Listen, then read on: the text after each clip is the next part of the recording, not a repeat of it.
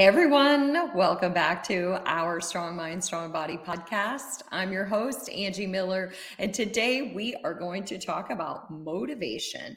I don't know about you, but at this time of year, I could use a healthy extra dose of motivation. So I thought this was the perfect time to broach this topic. And we are specifically going to talk about motivation in terms of how to apply motivational interviewing techniques and principles, especially for those seemingly unmotivatable clients. I don't know, is that a word? I think I might have just made it up. But whether you are new to the profession or you've been in it for decades, you know that even our most motivated clients can struggle with the change process. We can think we want change, we can say that these are our goals, but getting through the obstacles can be where the real challenge lies. So we know that as health coaches, personal trainers, group fitness instructors, this is our greatest calling. And this is what to me separates us from the masses is our ability to motivate our clients and keep them wanting to come back for more we know that motivation is complex. It's it's really very very personal. What motivates me is so different from what motivates you. And frankly what motivates me today is so different from what motivated me 20 years ago because motivations change over time.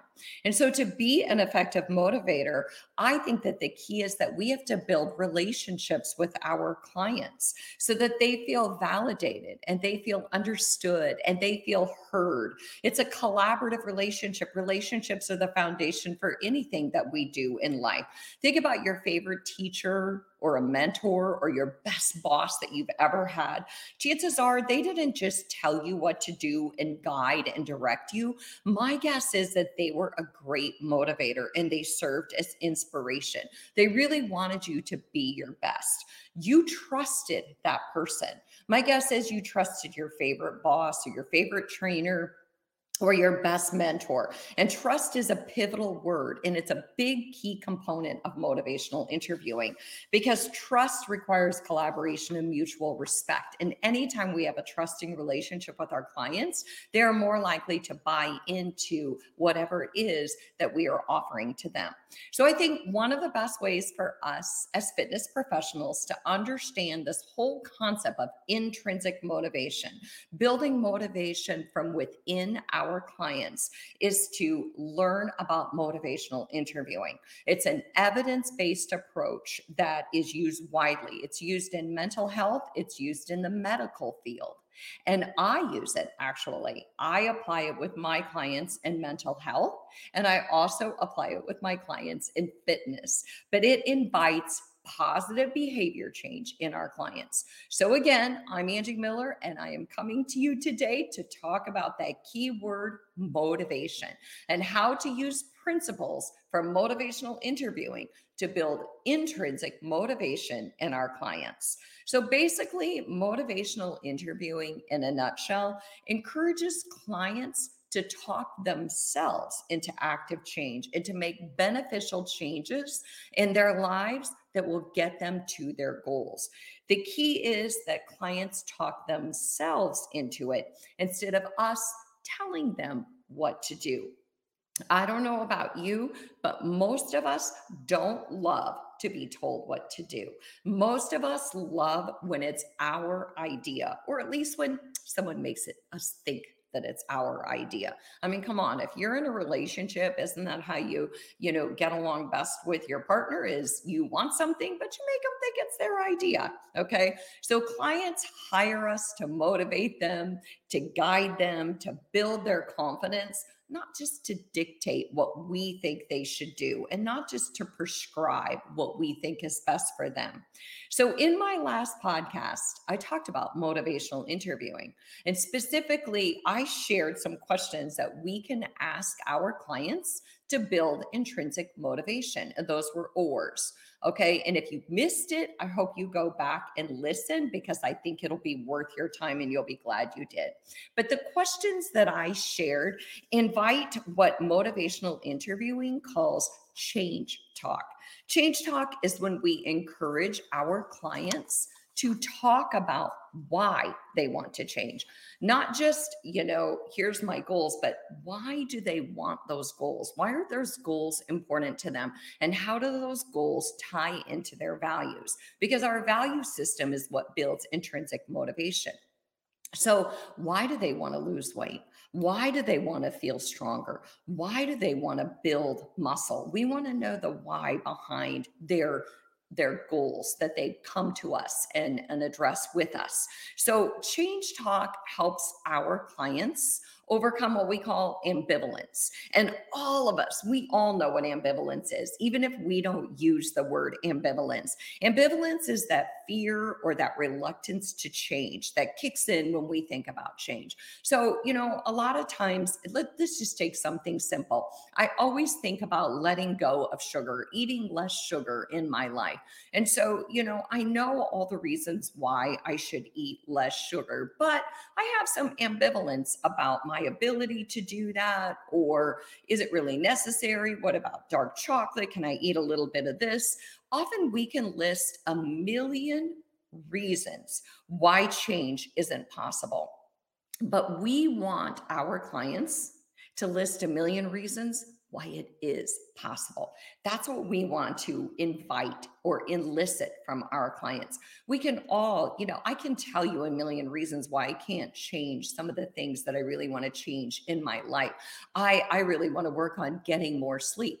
And I can tell you a million reasons why that isn't always possible. Well, I have all these people that I answer to and all these responsibilities.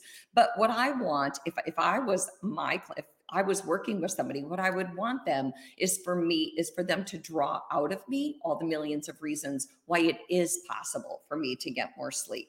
So I told you in our in my last podcast that I would talk about the four processes or the four, you know, the foundational elements of what motivational interviewing is and what it looks like. And then I would talk to you about some techniques, some simple skills that we can apply as trainers to get our clients out of ambivalence, get them talking about change, and build their intrinsic motivation. So let's start with the four processes of motivational interviewing.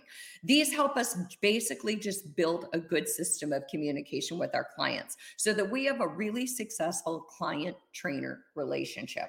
This is like you're dating. Okay. When you first start dating somebody, I would say you could use these four processes in the dating process as well, because what they are is they're engaging, focusing, evoking, and agreeing. So it's engaging the client in a relationship, focusing on what they want to change, evoking their reasons for change, and then agreeing on a plan. So, not every motivational interviewing session or not every session with our clients will include all four processes, and they don't necessarily go in linear order. But the first one, first and foremost, is about engaging. It's a foundation of building a positive working relationship with our clients. If I were dating, I'm not dating, I've been married for a very long time, but back when I was, 29 years ago, I remember that engaging was very important. Building that relationship with that person was really important. And some of the key tools to engage or build a relationship with our clients is that we have to build an alliance with them. Somehow we have to get across to them I'm really interested in you. I really want to know your personal story. You're not just one of a million clients that I'm training. Another way is that we build that connection and we foster trust and authenticity. And some of how we do that was through the OARS questions. And also, I'm going to use some rulers that I'm going to show you how to use later. Another way is that we actively listen to what our clients have to say. And when we were going through OARS, I talked about reflective listening and summaries so that clients would know that we authentically heard and understood them.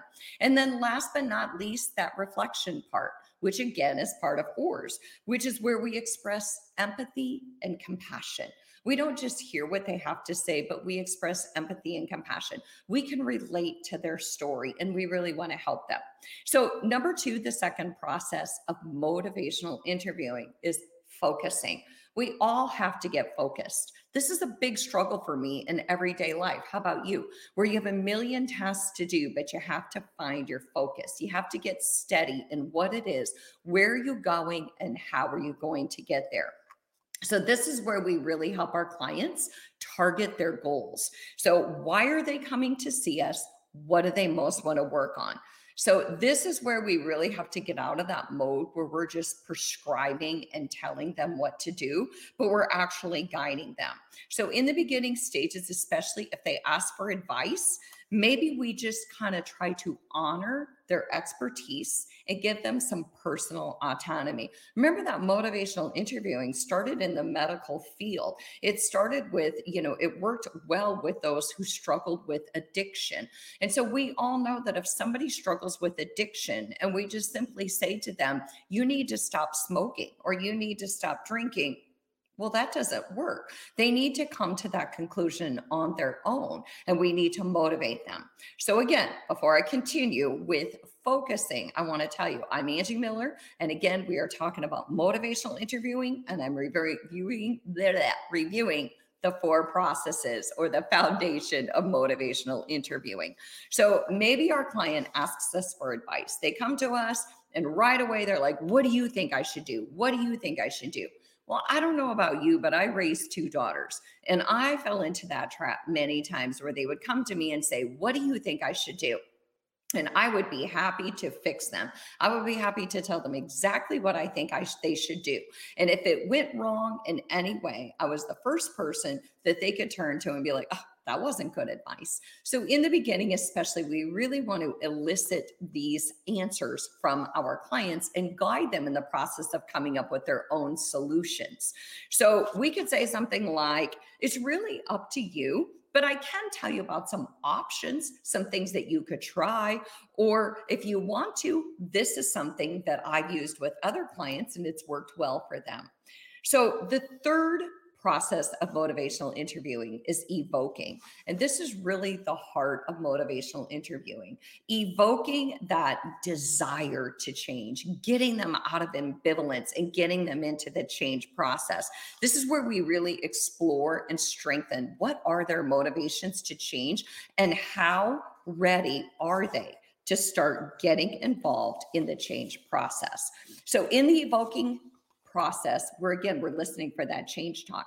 And then last but not least we make a plan. This is where we decide we sit down with them and we set them set some goals and we work with them to put a collaborative plan into action. So remember above all motivational interviewing is about positive behavior change. And in order to do that we have to find a way to tap into our clients intrinsic motivation to meet their goals. So to do that once we understand those four processes, we can implement OARS, those questions that we talked about, the open ended questions, affirmations, reflections, and summaries. And then last but not least, I have two really fun rulers for you to try.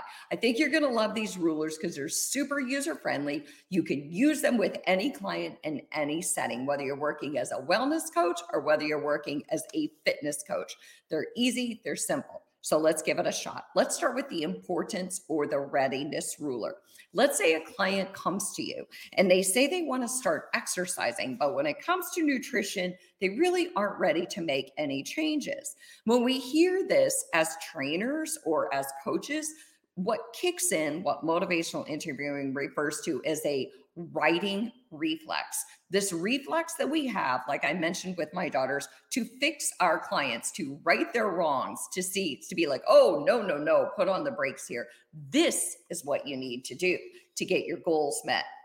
Uh, but our righting reflex means that, again, we're guiding and we're directing our clients. We're trying to persuade them or dictate to them instead of letting them come to that conclusion on their own. Because remember, most of us, we like to feel like it's our idea.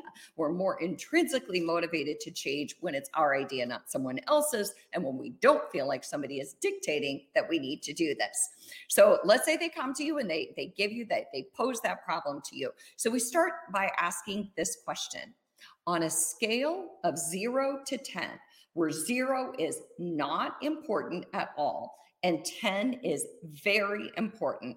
How important is it for you to? And you can fill in the blank.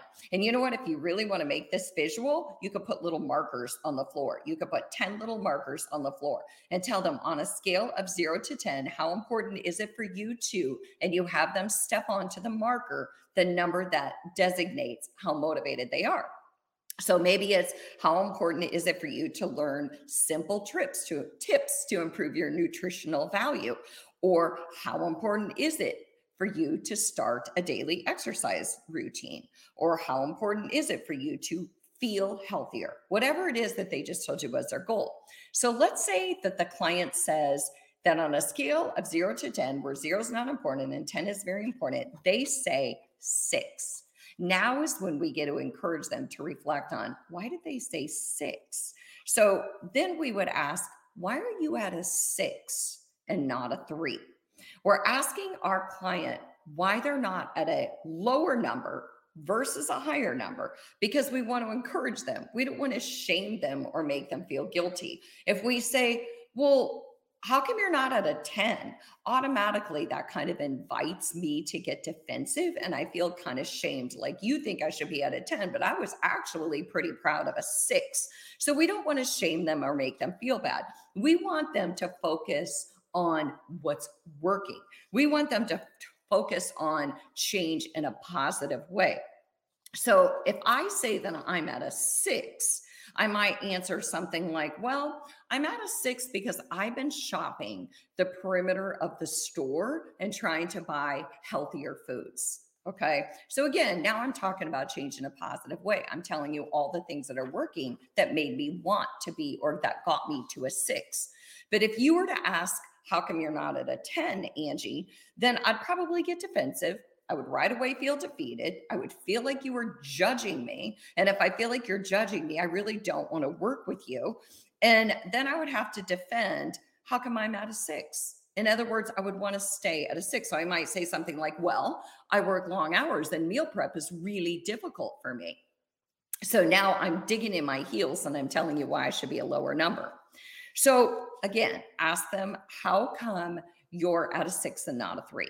So then we can ask, how high, how high would that number need to be for you to be willing to whatever it is? How high would that number need to be for you to be willing to add more tips to add nutritional value to your diet? Or how high would that number need to be for you to want to start an exercise program? Or how high would that number need to be for you to feel healthier? So if they say it needs to be a seven, doesn't matter whatever number they say, then our answer is what would it take to get you there? So we're not just solving our clients' problems. We're not just telling them what to do. We are inviting these questions to elicit change talk, to get them to really process why am I motivated? Why do I want these goals? And what is it going to take to get me there? And we're not giving them any answers. They're doing all the heavy lifting. They're telling us why. And in the process of doing this, we are getting so many answers. So again, they're doing the heavy lifting and they're telling us why they're ready to commit to change. So, before I tell you about the second ruler, because I told you I was going to share two rulers with you today, before I tell you about the second ruler, remember that when we think about change, anytime we think about, you know, positive behavior change for our clients, we need to consider does the client believe that change is important? Does the client feel confident that they can make the change. So it's about importance, it's about their confidence in being able to do it. And are they committed to change? And I'm going to explain these a little bit more. So we're going to use a scaling ruler to determine this. And I really hope you use this with your clients because I think you'll get so much information from them, even if you've been working with them for a long time. Because remember, motivations change over time. So, again, I'm Angie Miller. I am talking about motivational interviewing. I went through the four processes of motivational interviewing, and now I'm sharing two rulers to help you build intrinsic motivation in your clients. So, with the scaling ruler, first we ask on a scale of zero to 10, where zero is at the bottom, not at all, and 10 is at the top, how important, the keyword is important, is it for you to whatever it is that they said their goal was. How important is it for you to lose 10 pounds? How important is it for you to build muscle? Okay. Then, because the reason why we're asking this is importance is key. Maybe I went to my doctor. My doctor told me that I needed to lose weight for health purposes but maybe my buy in really isn't there. I got a trainer because somebody told me I should, but really I'm not completely bought into this whole thing. So if it is important, then this is where I want to know why. Right. So, how important is it to you and why is it important to you? Because why, again, taps into our values. What's my value system? Why do I want to lose 10 pounds? Not why did my doctor tell me to? So, then we can say, on a scale of zero to 10, how confident are you that you could actually lose 10 pounds? And confidence is key. It might be important to me, but am I confident I can do it? I mean, I've been through a lot of goals in my life, and a lot of times it might be really important to me, but I may not have the confidence that I can do it. And so, confidence is key. We all know this. We have to intrinsically believe that we can do this. We have to have self efficacy, a personal belief that we can achieve our goals. So, again, they might believe that change is possible um, or they or they might think that it's important, but they might not believe that it's possible. They might feel like there's just too many obstacles for them to do it. So then, lastly, the third question in this ruler is: in the current moment, as we sit here today, on a scale of zero to ten, how committed are you to doing that? How committed are you to losing 10 pounds? How committed are you to improving your diet? There's a difference between being confident that I can do it. There's a difference between believing that I can do it. There's a difference between actually committing to doing it. And it's really that commitment piece that helps clients cross the line. So let's say that a client says they give you a nine on importance. It's very important to them to do this, but they give you a two on confidence. Then you know that confidence is what you need to spend time on. Maybe they give you a nine on importance and a nine on confidence, but a two on commitment. Maybe they feel like they just can't commit to that goal at this time. So, again, I'm Angie Miller. Those are, I talked about the four processes of motivational interviewing, and I shared two super fun rulers the readiness or willingness ruler and the scaling ruler that you can use with your clients to help them build intrinsic motivation and to help get them off the fence. Like, I kind of want to change, but I'm ambivalent. So, this is a great way to elicit change talk in your clients and build intrinsic motivation. I hope that at this time of year, with the holidays being here, that this is a really useful tool for you to implement with your clients, whether you're a health coach, a personal trainer, group fitness instructor, or any other helping profession. So I'll see you all next week. Thanks for joining me.